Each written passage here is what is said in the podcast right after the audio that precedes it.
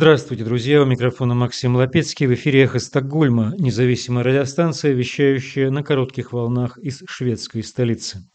Мы были созданы в середине марта нынешнего года по инициативе шведского интернет-провайдера Банхов вскоре после начала российской агрессии против независимой Украины. И сегодня, 2 декабря, война продолжается 282 дня. О преступной деятельности, облике и приближении к власти угодливого ресторатора, а ныне владельца ЧВК «Вагнер» Евгения Пригожина, пойдет речь в стриме Марка Фейгена с бывшим депутатом Законодательного собрания Петербурга Максимом Резником. Швеция и НАТО, две страны НАТО, Турция и Венгрия по-прежнему не одобрили заявку о вступлении Швеции и Финляндии в Североатлантический альянс – Венгрия обещала одобрить в феврале, в то время как Турция, несмотря на многочисленные уступки в ее пожеланиях, продолжает выдвигать требования о более активных действиях Швеции против лиц, которые Турция считает террористами. Итак, в минувший вторник министры иностранных дел Швеции и Финляндии впервые приняли участие в качестве потенциальных членов во встрече организации НАТО в Бухаресте. Пришло время приветствовать их в качестве полноправных членов, сказал генеральный секретарь НАТО Йенс Стольтенберг по окончанию этого саммита. Министр иностранных дел Турции Мевлут Чавышаглу заявил, что Швеция и Финляндия предприняли некоторые шаги для выполнения своих обязательств но пока нет конкретного прогресса по таким вопросам, как экстрадиция лиц, подозреваемых в совершении уголовных преступлений в Турции и замораживание активов террористов, заявил он, цитируем агентство Associated Press. Мы напомнили, что в конце концов нужно убедить турецкий народ и турецкий парламент, сказал Чавушаглу. Он также отметил, что новое правительство Швеции более искренне и решительно, чем предыдущее, когда речь идет об удовлетворении требований Турции в отношении безопасности. Глава шведского МИД Табиес Бильстрём намерен посетить своего турецкого коллегу в Турции до Нового года. Прежде всего, это будет хорошая возможность, как здесь, в Бухаресте, увидеть, где мы находимся в этом процессе, на каком этапе, заявил он. Бильстром подчеркивает, что работа по выполнению соглашения ведется не только на уровне министерств, но и на других уровнях органов власти. Соглашение касается, среди прочего, усиления в Швеции борьбы с терроризмом, а также расширения сотрудничества с Турцией в борьбе с другими родами преступности. Что касается требований Турции об экстрадиции, Бильстром заявляет, что турецкое правительство хорошо осведомлено о том, что в Швеции есть независимые суды и независимая судебная система. Это означает, что у меня, как у министра иностранных дел, нет возможности обсуждать отдельные вопросы заявил министр. Что касается борьбы с терроризмом, то в начале следующего года правительство Швеции представит законопроект, предусматривающий уголовную ответственность за участие в террористических организациях. Это ужесточение закона планировалось еще до того, как Швеция подала заявку на членство в НАТО. Это важно, потому что люди, которые принимают участие в деятельности террористических организаций, смогут быть привлечены к ответственности за поддержку, усиление или продвижение террористической деятельности, заявил Табиас Бильстрюм. Он упоминает недавнюю демонстрацию в поддержку террористической курдской организации «Рабочая партия Курдистана» у посольства Турции в Стокгольме. Протестующие проецировали сообщение на посольство, что очень разозлило турецкое правительство. С этим новым законодательством будет легче преследовать подобный вид преступлений, будет легче преследовать людей, которые разжигают ненависть и распространяют террористические послания, заявил министр иностранных дел Швеции Табиес Бильстрём. Вы слушаете «Эхо Стокгольма». Напомню, что мы в эфире по вторникам и субботам на коротких волнах в диапазоне 31 метра, частота 9670 кГц в 10 вечера по Киеву и в 11 часов по Москве. Ну, конечно же, мы выкладываем программы на платформах Telegram, SoundCloud и Apple Podcast. А сейчас вашему вниманию стрим правозащитника Марка Фейгина с бывшим депутатом Законодательного собрания Петербурга Максимом Резником. Речь пойдет о Пригожине, Милонове, Шнуре и их роли фашистской России. Так, ну что, Максим, тогда начнем с самого главного. Значит, э, как мы понимаем, тебя пытались привлечь к уголовной ответственности именно с подачи Пригожина в Питере. Ты же питерский депутат, он тебя там вдоль и поперек, и, в общем, чуть не посадили. Я правильно все понимаю? Да, все правильно понимаешь. Более того, как бы э, вот э, довольно известная э, средство массовой информации петербургская Фонтанка. Да, э, да получила доступ и опубликовала видео, которое явно доказывает, что понятыми и участниками всех следственных действий, связанных с э, возбуждением уголовного дела против меня, арестован не был сразу после объявления выборов в 2021 году. Да. И осужден потом на 5 месяцев в колонии, но, сказать, освобожден, поскольку 10 месяцев просидел под домашним арестом. Все эти люди были непосредственно связаны с Пригожиным. Они были все бывшими сотрудниками силовых структур, это выяснилось в ходе заседаний судебных, и непосредственно с ним связаны. Более того, во время всех там следственных действий, так называемых, они прямо отчитывались. И в режиме онлайн, что называется, доставляли в пригожинские помойки все необходимые а, значит, э, данные. Но знаешь, честно скажу, что на фоне того, что из себя сегодня представляет Пригожин, Пригожин мне даже мое собственное уголовное дело ну, совершенно объективно кажется каким-то мелким эпизодом на фоне Нет, того, понятно. представляет это чудовище. Хотя, конечно, да, Пригожин тогда обслуживал интересы Беглова. Это сегодня, вот, не знаю, ты в курсе или нет, завтра якобы у Беглова линия какая-то там от, прямая с петербургцами, так вот Пригожин от своего имени, от группы компаний «Патриот», вот этих своих СМИ, да, вот говнопомоек своих, направил да. ему 8 вопросов, ну, из которых примерно 60 носит оскорбительный характер, то есть он продолжает наезд на Беглова, но тогда, тогда, по заданию или по просьбе, хотя, говорят, они лично были знакомы еще, так сказать, с начала нулевых, а, э, Пригожин э, по просьбе Любови Совершаева есть такой персонаж, это да, зам... Да, да. Да, ну она прямой человек, связанный с Юрием Ковальчуком, и вообще Беглов и же их человек. Я думаю, именно поэтому пока Пригожину не удается сожрать его. Так вот, э, он выполнял всю грязную работу, и поскольку так уж сложились обстоятельства, что мне пришлось столкнуться в публичном пространстве с Бегловым сначала на правительстве города, а потом в законодательном собрании, когда он тоже совершая его представлял в качестве вице-губернатора. Я ему сказал, что он не подходит Петербургу. Он сбежал с заседания, за что Навальный тогда прозвал его с Бегловым. Это очень приклеилось. Сбежал, выступая перед ветеранами, сказал, что тут Резник выступал и говорил, что надо сдать город фашистам. Ну, то есть фашистам наркоманам, как бы, это у них всегда была такая история. Они всегда, значит, вот, у них других аргументов нет, они, видимо, себя в зеркале это видят. Mm-hmm. И, значит, эти, эти ярлыки лепят на своих политических противников. Так вот, Пригожин тогда выполнял всю грязную работу. Ну, а потом, как э, не по понятиям, Миглов с ним не расплатился. Но это, так сказать, другой сюжет. Но тогда, да, я стал жертвой, в общем, политической истории, потому что они считали, что я пойду в губернаторы, поскольку приехавший в город Алексей Навальный сказал о том, что хотел бы видеть меня таким кандидатом. Ну и, соответственно, они тогда значит, устроили вот эту грязную кампанию. Она была первой, такой многомиллионной, но не единственной. И, да, в общем, конечно. Да, и не единственное. Ну да, действительно, как бы, конечно, у меня есть личное отношение к этому персонажу, но думаю, еще раз говорю, это не так существенно по сравнению с тем, что мы имеем дело в целом. Потому что это, эта личность, безусловно, не просто как личность, ну, а как явление заслуживает серьезной оценки, потому что, ну, помнишь, мы э, в нашей юности, так сказать, все там, нас заставляли читать Ленина, помнишь, Лев Толстой как зеркало русской революции. Конечно. Вот Евгений да, Евгений Пригожин, перефразируя классика, как зеркало русского фашизма или путинизма, потому что в данном случае это практически синоним. Это действительно явление, которое значит, росло и размножалось, вот это зло, и значит, становилось все более явным и более публичным на наших глазах, и вот превратилось в то, во что превратилось. Хотя я думаю, несмотря на сегодняшний, так сказать, интерес и вроде как рост его влияния, я думаю, это, конечно, агония. Лампада вспыхивает, прежде чем угаснуть навсегда.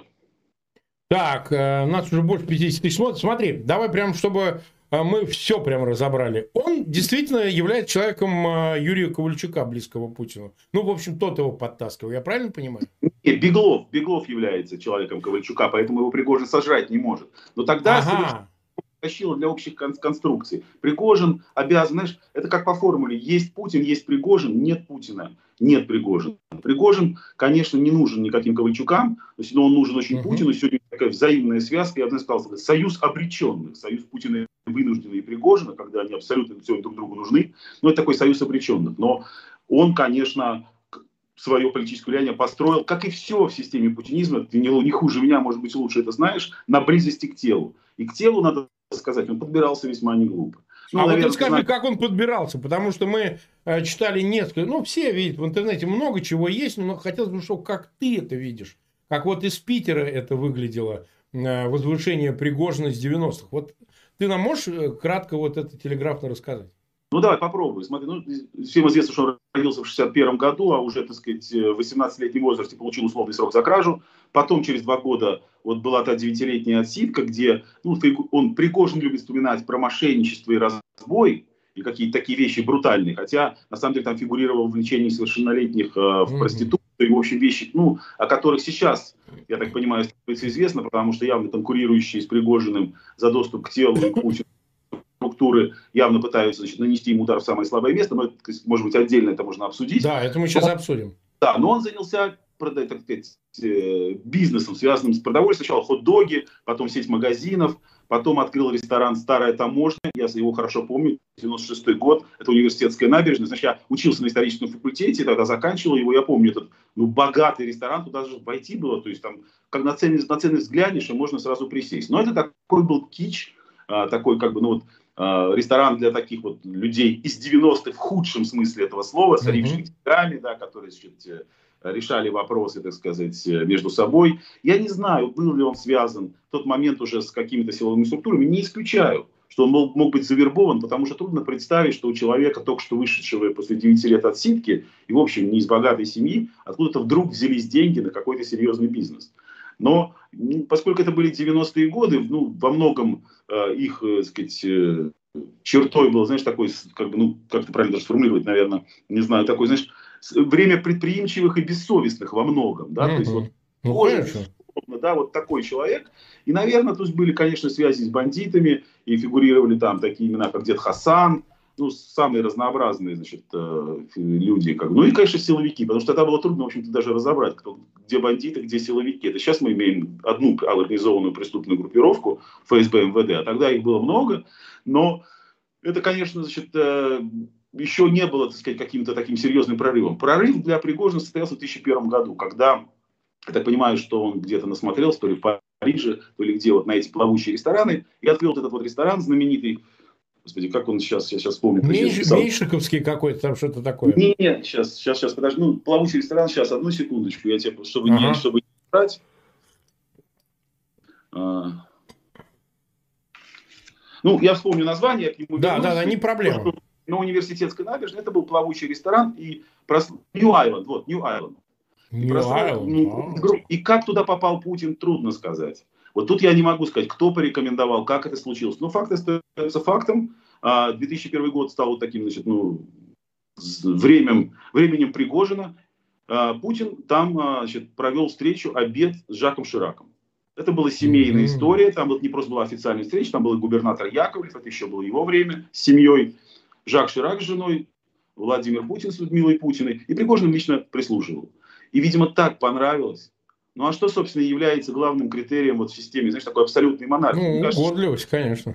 Да, в извращенной форме Пригожин стал зарабатывать, ну, такую, если не роль, ну, не шута придворного, но фаворита, человека, который всегда приятен, у которого происходят только какие-то хорошие вещи, на которого можно всегда положиться, а вроде как он ничто не просит взамен. Надо сказать, что Пригожин очень не глупо подбирался к телу. Сначала он завел дружбу с шофером Путина, потом с Виктором Золотовым, небезызвестным, да, то есть нынешним главой Росгвардии. Да. Ну, то есть он, э, он сначала обхаживал, надо сказать, умело окружение Путина. Ну и хорошо его кормил. Ну, и если хорошо кормишь Путина, значит, ты можешь хорошо кормить всех. И через довольно короткое время Пригожин получил доступ к большим контрактам, связанным с э, обеспечением продовольствия не только там школ а, и детских садов, что стало потом уже широко известно после истории с отравлением, если помнишь расследование Любови Соболь, да, и да, конечно громкие истории. Ну и к, к Минобороны там были десятки миллиардов, контракты на десятки миллиардов.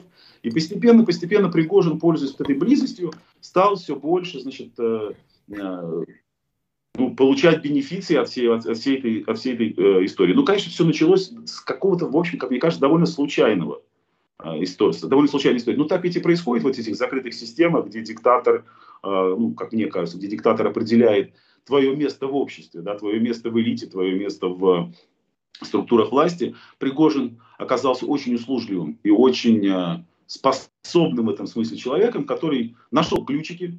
И после этого, конечно, значит, э, почему я говорю, что, знаешь, такое зеркало вот, путинизма, потому что даже вот сейчас, готовясь к нашему эфиру, вот сегодня, mm-hmm. да, я значит, просто вспоминая какие-то сюжеты, понимаю, что трудно найти сферу, в которой бы не влез Пригожин.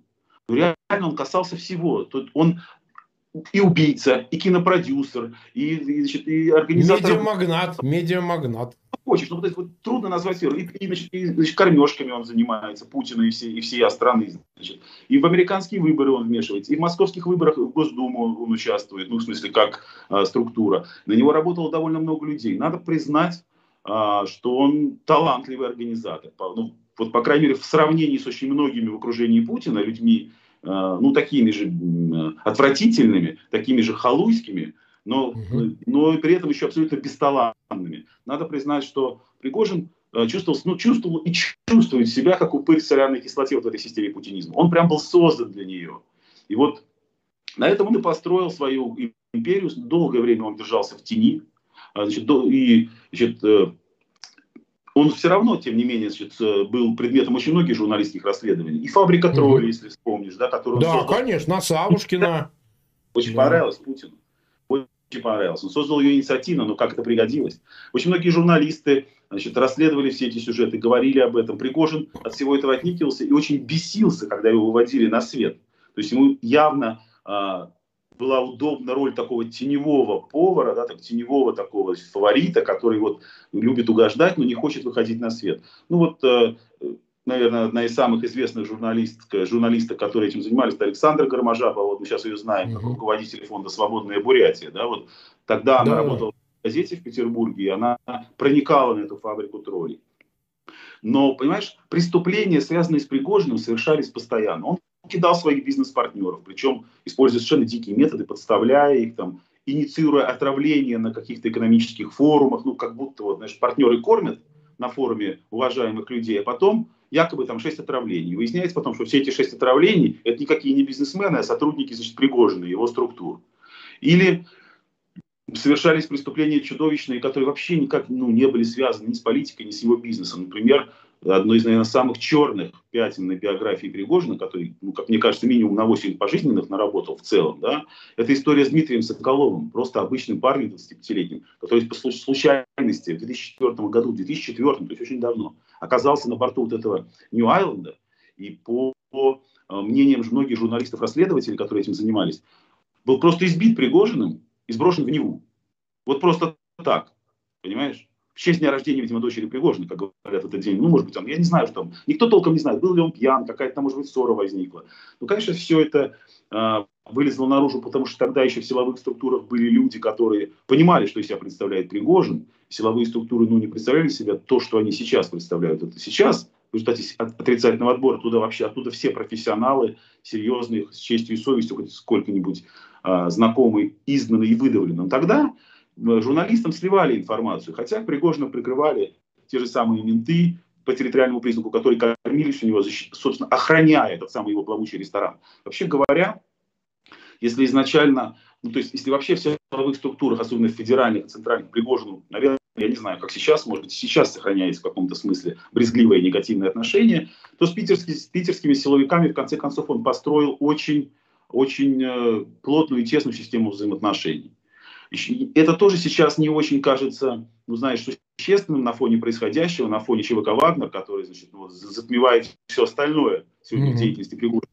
Но я, когда находился под домашним арестом, э, мои э, товарищи э, получили доступ к информации, я ее сам видел, от, ну, видимо, это были люди из пригожинских структур, которые хотели ее продать, слить, но мы значит, видели только часть информации, где мы увидели только часть огромного массива политической слежки в Петербурге, организованной в 18, 19, 20, 21 годах. То есть масштаб слежки, который Пригожин организовал, политического сыска в Петербурге, просто, ну, вот реально впечатлял. Там были вплоть до люди, до, моих, до моих помощников, моих старых друзей, про которых я знал меньше, чем знали пригожинские.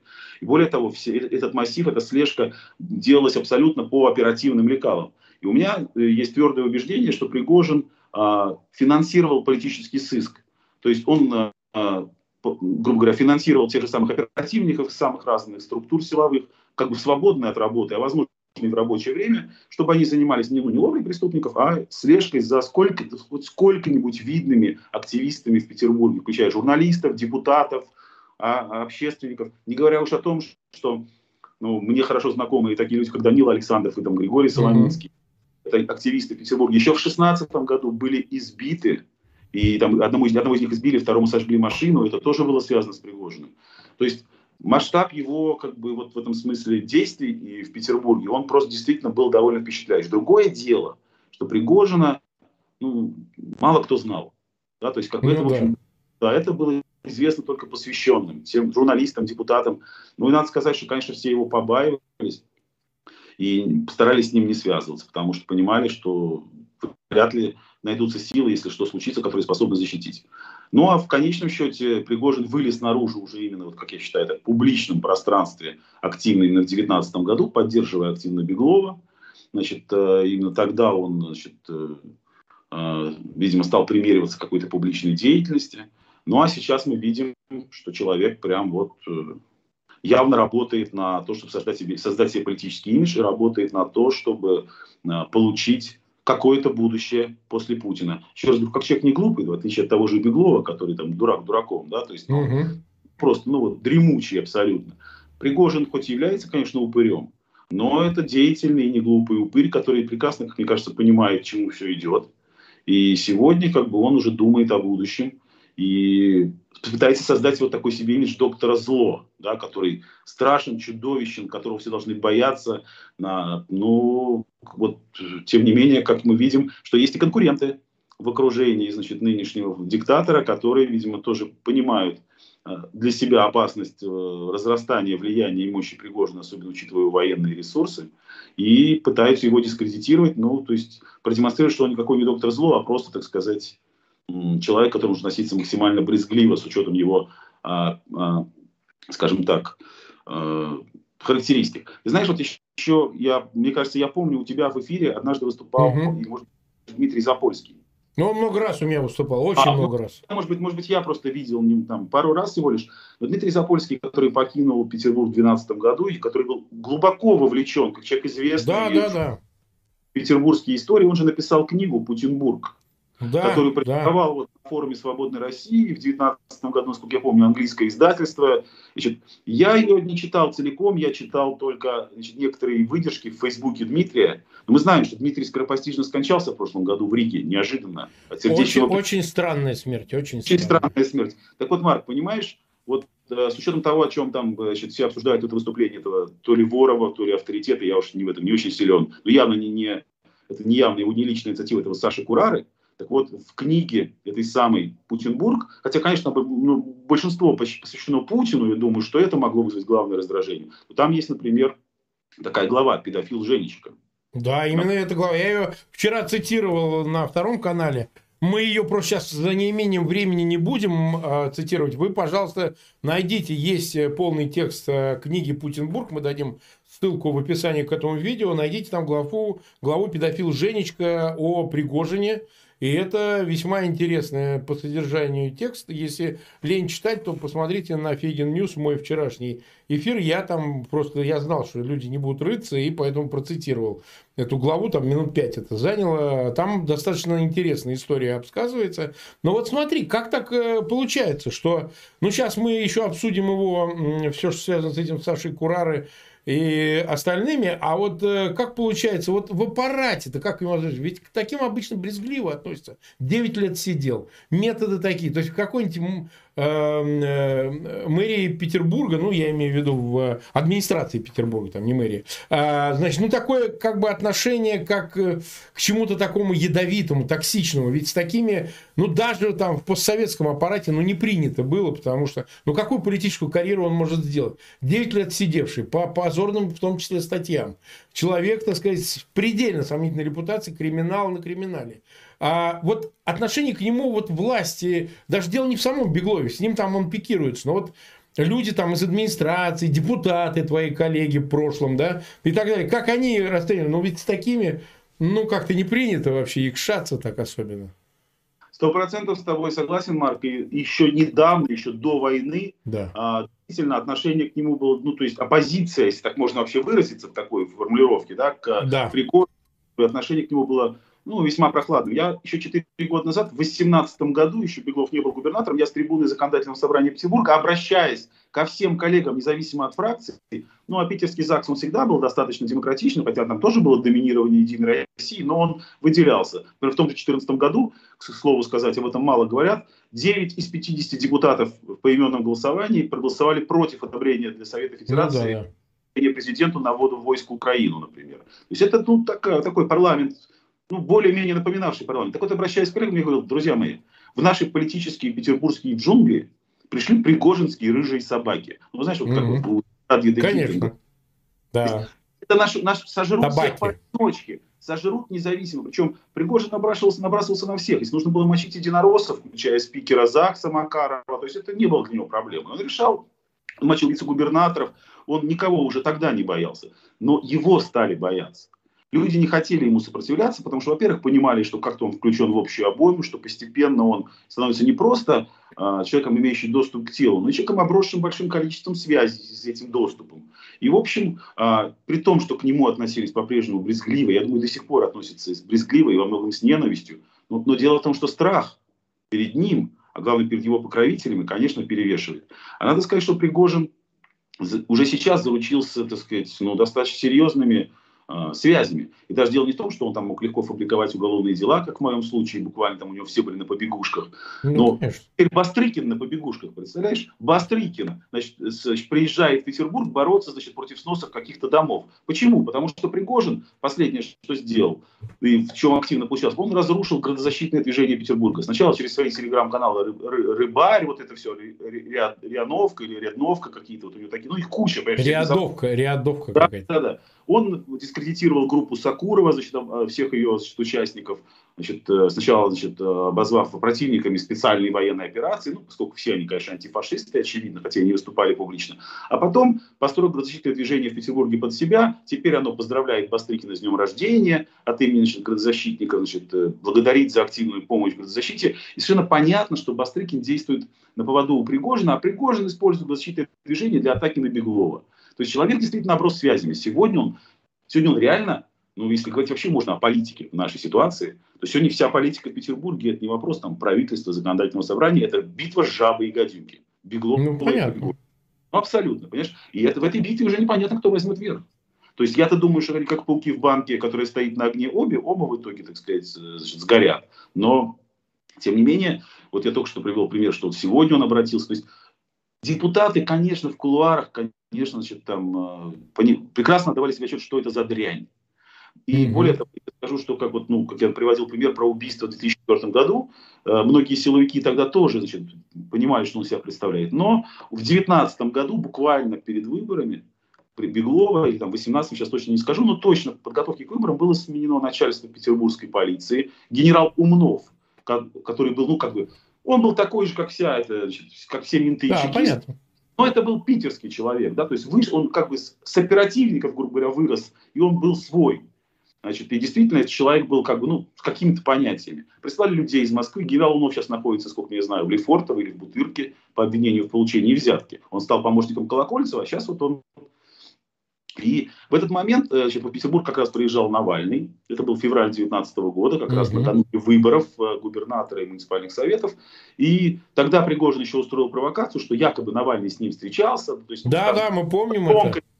Да, да, да, вот, вот тот, тот самый случай. И Алексей мне тогда сказал, имей в виду, если в Москве значит, Пригожинских игнорируют и брезгуют, силовики с ними имеют дело, и поэтому ну, как бы не так, ну, я мне там, они же его тоже травили, ходили за ним, там, с телефонами в лицо тыкали, значит, то в Петербурге у него явно кто-то есть. Либо это МВД, либо это ФСБ.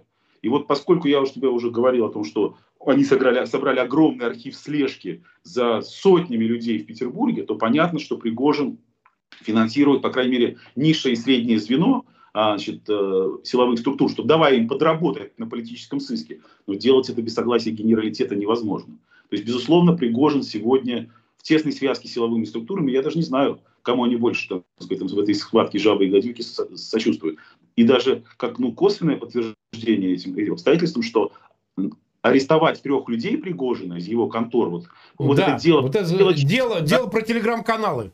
Да, да, где как бы получается, где и собчаковские люди, как бы и пригожинские, так сказать, как, какой-то, какая-то странная, а может и не странная смесь, но арестовать их приехали силовики из Москвы, то есть это был десант из Москвы. То есть, по всей видимости, в Петербурге, ну, то есть трудно было выполнить это задание, люди могли скрыться, так сказать, их могли предупредить и так далее. То есть, безусловно, влияние Пригожина э, вот этого чудовища, да, который, как я уже сказал, повинен в огромном количестве преступлений, значит, одно перечисление заняло бы два эфира. Ну вот, э, безусловно, он сегодня прям вот олицетворение вот того, того зла, которое Понятно. сегодня представляет путинский режим. У нас сейчас будет включение. Сейчас мы наберем э, Владимира Осечкина и зададим ему на 5 минут несколько вопросов, чтобы потом продолжить наш диалог, поскольку здесь есть ряд аспектов, которые нам лучше с тобой, Максим, обсудить. А, э, так сказать, мы сейчас присоединяем к разговору Владимира Осечкина. Владимир, ты с нами? Да, да, привет, мы тебя еще не видим. Как не Я видите? еще не... А, все, видим, видим, видим, все нормально. Ты уже у нас. У нас здесь э, эфир с э, Максимом Резником. Вот, мы обсуждали Пригожина. И вот, смотри, мы дошли до вот к 27-й минуте эфира, к моменту вот про нынешние заявления вот людей, которые называют себя криминальными авторитетами, это не воры в законе, но в частности вот этот Саша Курара, который выдал спич, он еще э, второй дубль записал, не знаю, видел ты сиквел или нет. нет Был нет, уже сиквел, где он сказал, нет, я подтверждаю все свои слова, но если коротко, мы не будем, так сказать, пускаться в вульгарность, но он сказал о том, что сидел с э, Пригожным, Пригожин сидел по неуважаемой статье, и был опущен, так сказать. Э, вот слова этого Саши Курара, и, мол, он сам его лично-то, собственно говоря, и опускал. Ну, из песни слов не выкинешь, не наш, так сказать, текст, но мы люди приличные, но тем не менее факт остается фактом. И все сводилось к тому, что история с ЧВК Вагнера, ну, то есть, это э, история неуважаемая. То есть, э, так сказать, становишься петухом. Типа, если соглашаешься из э, мест заключения, осужденные идти, идти в ЧВК, убивать женщин и детей, как сказал Саша Куран. Вот смотри, у меня первый вопрос. А, во-первых, а почему вот за столько времени, действительно, когда, ну, вот в течение этой войны, Пригожин, набирая в тюрьмах, сам распространяет это видео, вот где он там выступает про флору и фауну и так далее, никто из авторитетов не высказался по этому поводу, ну, я имею в виду воров в законе или какая-то вот, ну, не публичная, естественно, а вот сказать, нет, вот ша, вот это мы не делаем. Туда мы не идем, так сказать. Он человек неуважаемый, допустим, да?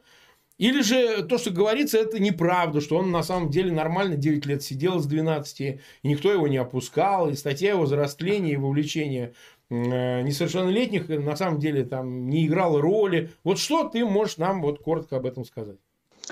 Ну, хорошо, давай тогда для начала я поприветствую. Здравствуйте, поздороваюсь со всеми. Добрый вечер и приветствую твоих уважаемых зрителей и подписчиков и э, главного гостя программы.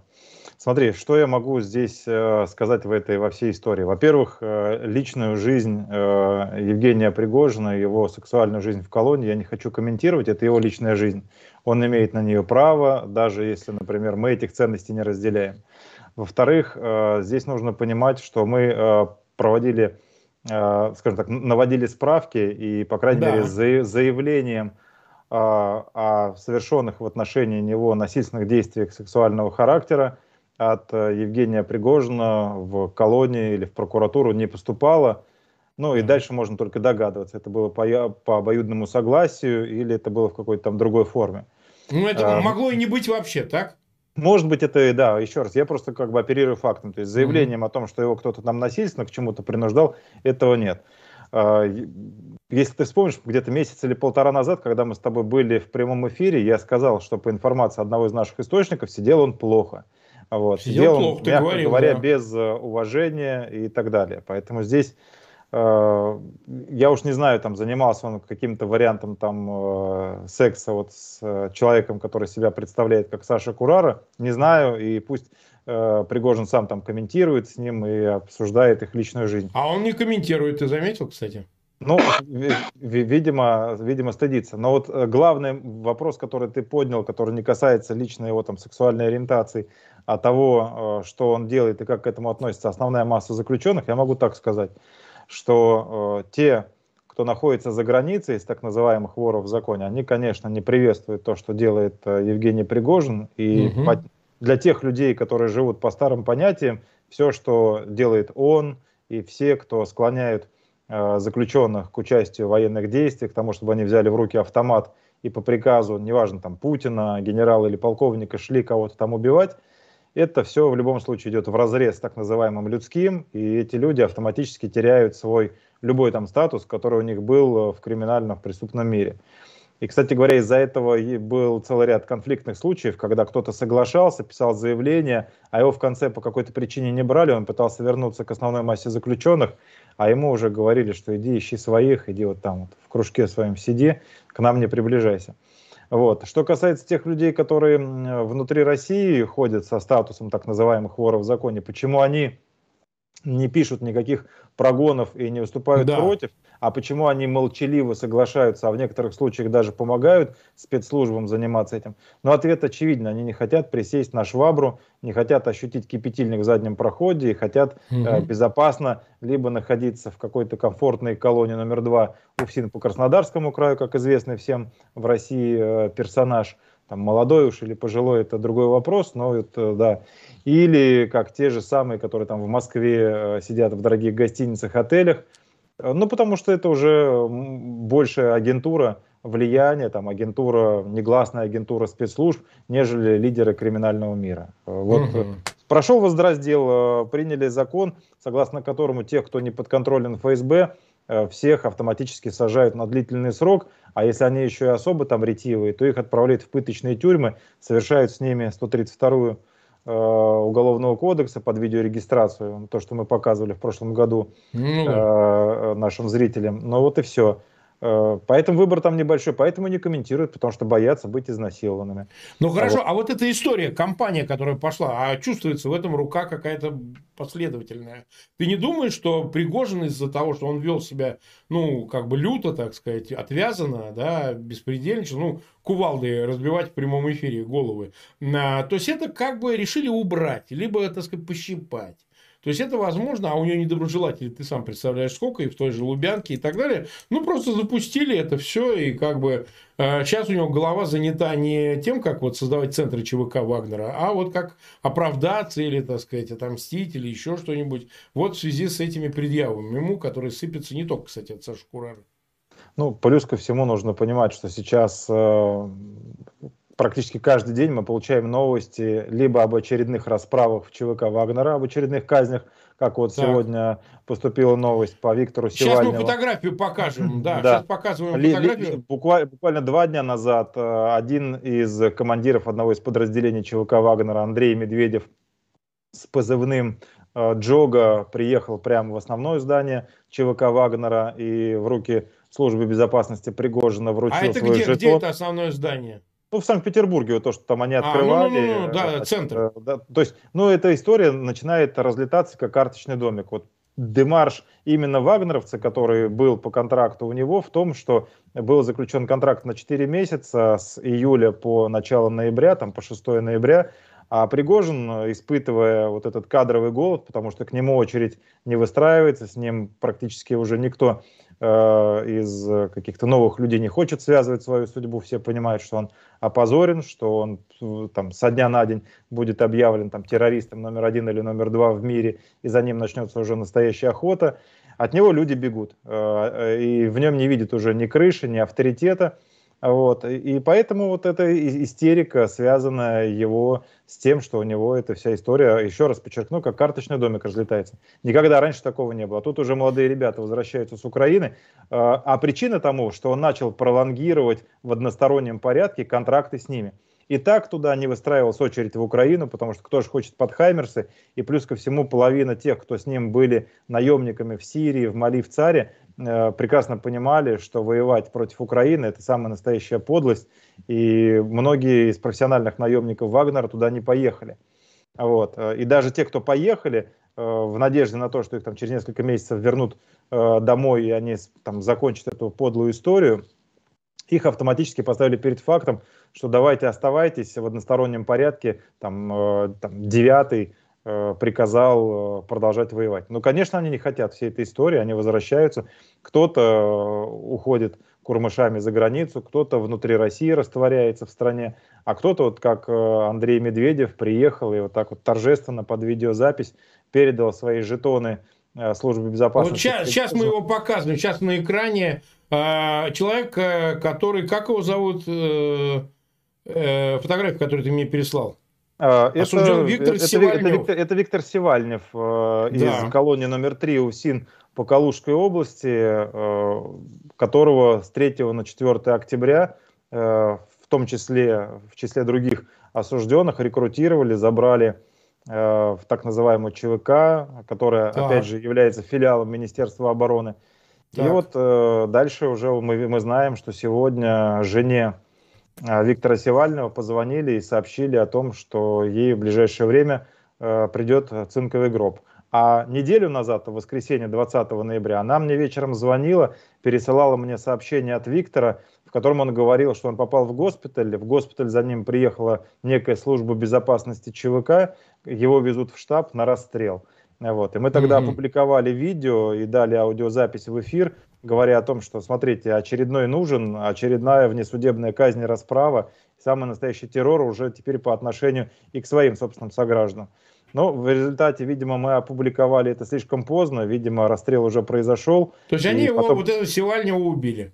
Да, они его убили, и сейчас мы понимаем, что вот сейчас уже они просто перед фактом поставили, что вам придет гроб, э, и вам нужно купить только крест. Вот слова одного из представителей тех, кто по линии Министерства обороны и ЧВК занимается. И сейчас будем разбираться очень внимательно, потому что они здесь, э, конечно, попались по полной программе, потому что нету никаких актов амнистии, нету никаких указов президента там, или там, указов диктатора ну, да. о снятии судимости и помиловании.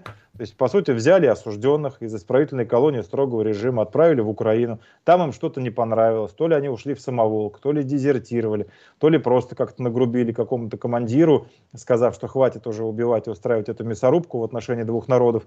В результате вот того человека, который выступил против и прислал аудиосообщение своей жене, что нас здесь всех убивают, нас всех здесь делают двухсотыми, и они устраивают просто бойню, э, значит, его взяли, расстреляли.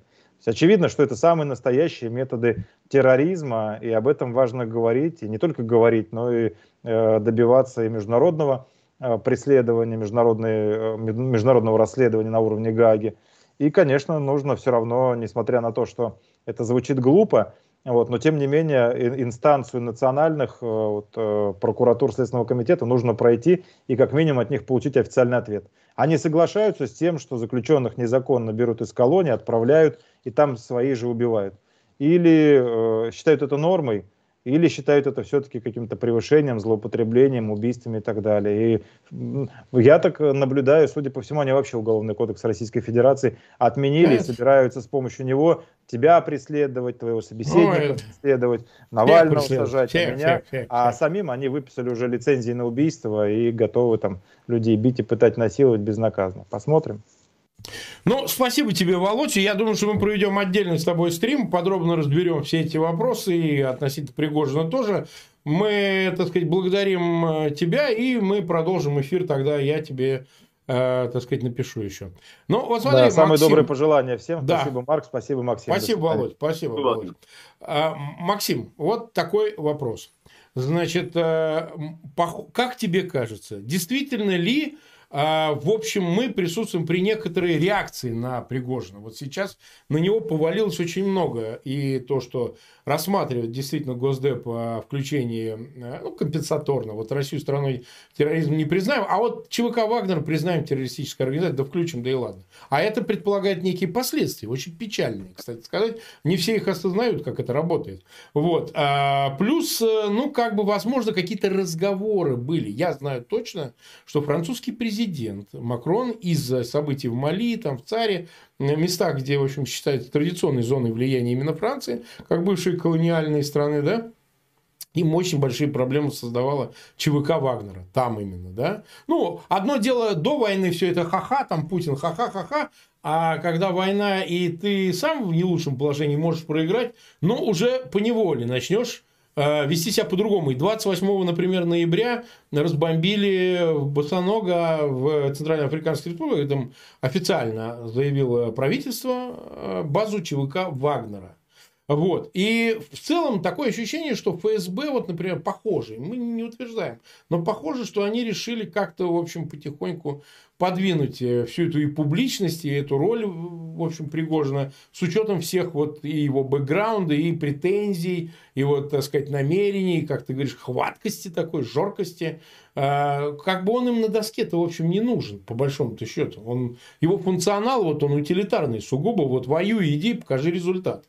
Вот. Ну, а как бы в целом на этой войне никто не может из них результат показать. Чем ЧВК лучше, чем, я не знаю, Минобороны или, или ДНР, ЛНРовские эти мобилизационники или нынешние мобилизованные. Вот как ты думаешь, есть за этим вот такое ну, желание как-то действительно подвинуть Пригожина? Безусловно, я считаю, что это ну, просто вот очевидно, что это так. И более того, я тебе скажу, что это не желание подвинуть Пригожина от Путина. Это ага. уже схватки за власть после Путина ага. уже после Путина. Потому что сегодня, конечно, подвинуть Пригожина от Путина невозможно, потому что, как мне кажется, знаешь, я театр, а, историк, да.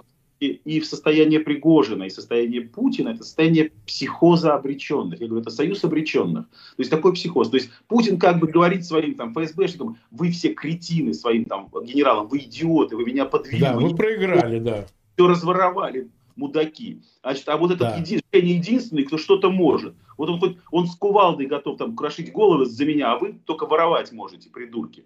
И поэтому, конечно, mm-hmm. а Пригожин тоже понимая, что он абсолютно зависим от Путина и понимая отношения, значит, вот, ну, такой элитной опричнины к нему, элитки вот этой, да, которая привыкла быть да, вокруг, да, да, да. привыкла вот к этой жизни, что он явно, конечно, им чужой. И в этом смысле, конечно, я уверен, что все эти выступления Саши Курары и вообще вот вся эта шумиха да, вокруг. Все это заказное.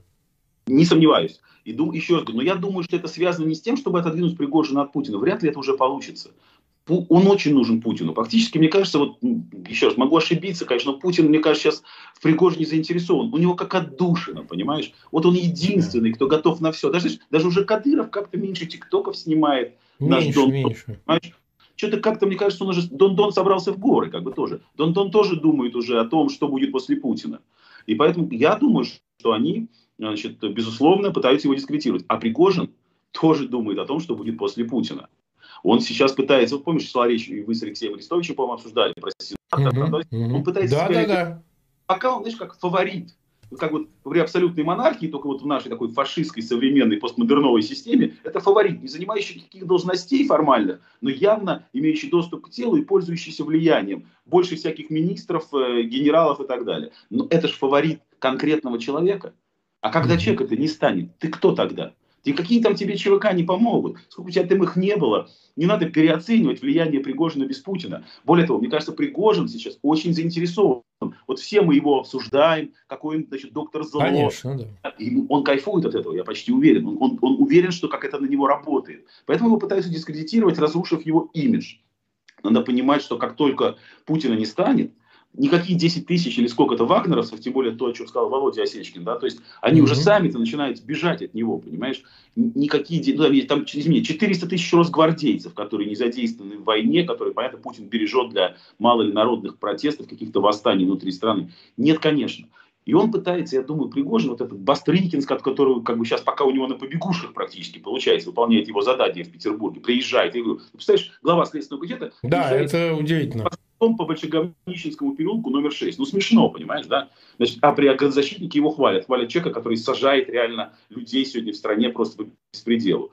То есть Пригожин понимает, на власть лично он претендовать не может. Но он ищет себе партнеров. Он, он надеется, что даже после ухода Путина путинский конструкт фашистский будет сохранен. В этом его единственная надежда. И он пригодится какому-нибудь Мишустину или Собянину, как вооруженная сила. И ты знаешь, как говоришь, доброе слово же хорошо, но лучше доброе слово и колет. Правда? Как да, всегда, как говорил небезызвестный персонаж. Да, доброе слово и Пригожин как-то будет более убедительно. И Кадыров, я думаю, в этом конструкции тоже решает свои задачи. Но мне кажется, что Кадыров уже больше настроился уехать в горы. И рассчитывает на то, что, что после Путина будет не до него. Не думаю, что Кадыров будет принимать участие в борьбе за власть в России. Он тоже человек не глупый, и мне кажется, он не станет, он станет, будет укреплять свои позиции конкретно в своем халифате. Так что, а Пригожин, ему додеваться некуда, понимаешь? Ему только в Северную Корею. Вот я не знаю, ты читал, у Бориса Акунина вышла недавно книга, значит, «Адвокат беса», где он как бы о будущем вспоминает, и там, значит, после падения путинского не, режима... Не читал. Значит, и там одно из сообщений, значит, ну, любопытно, обрати, обрати внимание, значит, значит, э, Северная Корея отказалась выдать Евгения Пригожина, сказав, что он работает по специальности в столовой Чучхе. Ну, то есть поваром. Да? То есть, ну, куда ему-то бежать? То есть Кадыров может укрыться в Чечне, а где укроется да, и, и этому нет. Ему нигде, ему нигде не может укрыться. Поэтому ему нужен Путин. Он и Кадыров, ну, те немногие бенефициары войны, от которой проигрывают все. Генералитет ФСБ, армейский генералитет, все проигрывают от войны. Только люди типа Пригожина и Кадырова сегодня, так сказать, э, для них война мать родна. Но как только все это закончится вместе с Путиным, им придет, они понимают, что все, они преступники. А как им сохраниться? Значит, надо как-то сохранять режим и как-то присоседиться к будущей власти.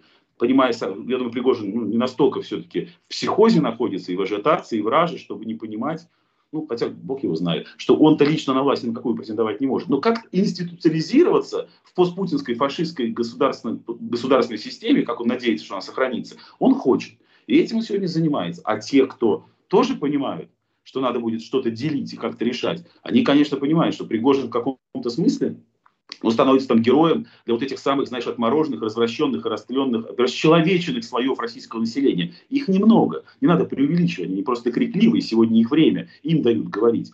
А, там, допустим, тем же антифашистам два слова. И сегодня вот мы наблюдаем за процессом Ильи Яшина и других там, да, ну людей, ну, да. которые... Понимаешь? Но они-то понимают, что он старается вот на эту наиболее значит, неадекватную, агрессивную, так сказать, расчеловеченную часть российского общества работать и становиться лидером этой части общества значит, его нужно дискредитировать. Потому что, извини меня, демократ ты, антифашист или путинист, но, знаешь, к педофилам, мне кажется, у всех политических групп отношение брезгливое и отвратительное. И в этом смысле, конечно, они наносят удар туда, где разрушается этот самый имидж. Я тоже, как и Володя Осечкин, уж тем более, он гораздо больше знает всех, про, все, про все эти внутренние кухни, я уж тем более не готов утверждать, было, не было, так или не так ли, да. Ну да, да. свечку не держал. Но явно, что значит, этот удар совершенно сознательный. как ты справедливо спрашивал Владимира, что что они молчали столько времени? А они молчали, потому что не чувствовали в Пригожине угрозы. Как только они почувствовали угрозу, они дали команду, или, так сказать, или намекнули, или предложили, настоятельно посоветовали выступить по этому поводу, или достали из, из рукава серьезный козырной, значит, но если не тузату, то есть точно козырную карту. Мы видим, что Пригожин вместо того, чтобы отвечать на это, да, то есть он да. пишет письма он пишет письма Беглову, понимаешь? Ой, mm-hmm. вопросов Беглову, да? А, у, а, а к нему тоже вот возникают какие-то вопросы. Безусловно, считаю, что это заказ. Mm-hmm. Связан ли с бой за власть уже после Путина? Ну, вот это важный вывод, потому что, так сказать, э, э, это не отменяет содержание, то есть оно э, уместное, неуместное, правдивое, неправдивое, это уже судить, так сказать, аудитории. Но важно понять, потому что у каждого такого наезда, он все-таки заказчик есть, он и сам этим не брезгует, Пригожин, поэтому ну, идет война скорее кланов в его лице, нежели все-таки просто какие-то личные разборки. Это было бы большим снижением, так считать. Вот смотри, еще какой очень важный момент. А мы почти 50 минут в эфире, и нас смотрит 107 тысяч человек, и 31 тысяча поставили лайки. Спасибо всем, друзья, что вы поддерживаете нас. Напоминаю, через буквально 9 минут нас эфир, как обычно, с Алексеем Арестовичем. Пожалуйста, распространяйте ссылки на этот замечательный эфир, чтобы как можно больше людей его посмотрело. И обязательно подписывайтесь на канал Фейгин Live. Вот две фигуры, они такие не безинтересные. Одна в большей степени, другая в меньшей. Это Милонов и Шнур. Да, Шнуров. Mm-hmm. А Милонов, понятно, он выглядит как, ну, просто, как сказать, нукер такой, личный нукер э, Пригожина. Он ездит э, туда на Донбасс, ну, естественно, ревизионное расстояние от передовой, но, тем не менее, вот почему-то он его выбрал такого шутовского персонажа. Такого, да, он дебил, но, но дебил такой специфический. Я тебе одну историю скажу. Я когда был депутатом Государственной Думы, э, был покойный Виталик Савицкий, мой большой приятель. Да? Он, ты помнишь, разбился в 95 году на машине в центре Петербурга, и Милонов был у него помощником. Он был у него помощником, ну, у него был ряд помощников, у него была идея создать МАРК, там, РХДП, Российской христиано-демократическую партию. Он был очень, очень такой энтузиаст большой. Вот. Виталик был, если у него трагическая смерть, бог знает, как бы все повернулся, он уже и с Черномырдиным у него были отношения. Ну, был очень, он жизнерадостный был и такой веселый человек по-своему, вот, с такой иронией, но тем не менее. Он мне рассказал, что да, говорит, вот у меня Виталик Милонов, он гей, вот, ну, он хороший парень. Я говорю, да какая нам разница, нам вообще наплевать, кто он, да. Но э, когда мы увидели Милонова, а теперь еще и рядом с, с э, Пригожиным, то выглядит это, понимаешь, как вот э, такая конструкция какая-то странная, они тянутся подобное к подобному. То есть такое ощущение, что он даже вокруг себя создает вот среду из таких людей. Ну и Шнуров, конечно, потому что казалось, Шнуров абсолютно самодостаточная фигура.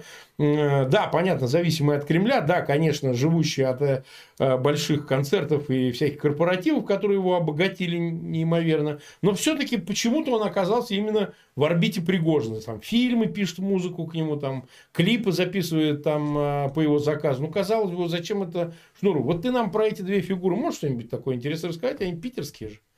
Ну, смотри, действительно, Милонов же персонаж абсолютный перерождение. Он мой ровесник, я его, конечно, наблюдал, mm-hmm. ну, мы развивались, мы хорошо знакомы с ним, и надо сказать, что... Ну, Старовойт, он, дав... он со Старовойтовой, она у меня была помощницей. Старовойтовой, совершенно верно. Общественно, да.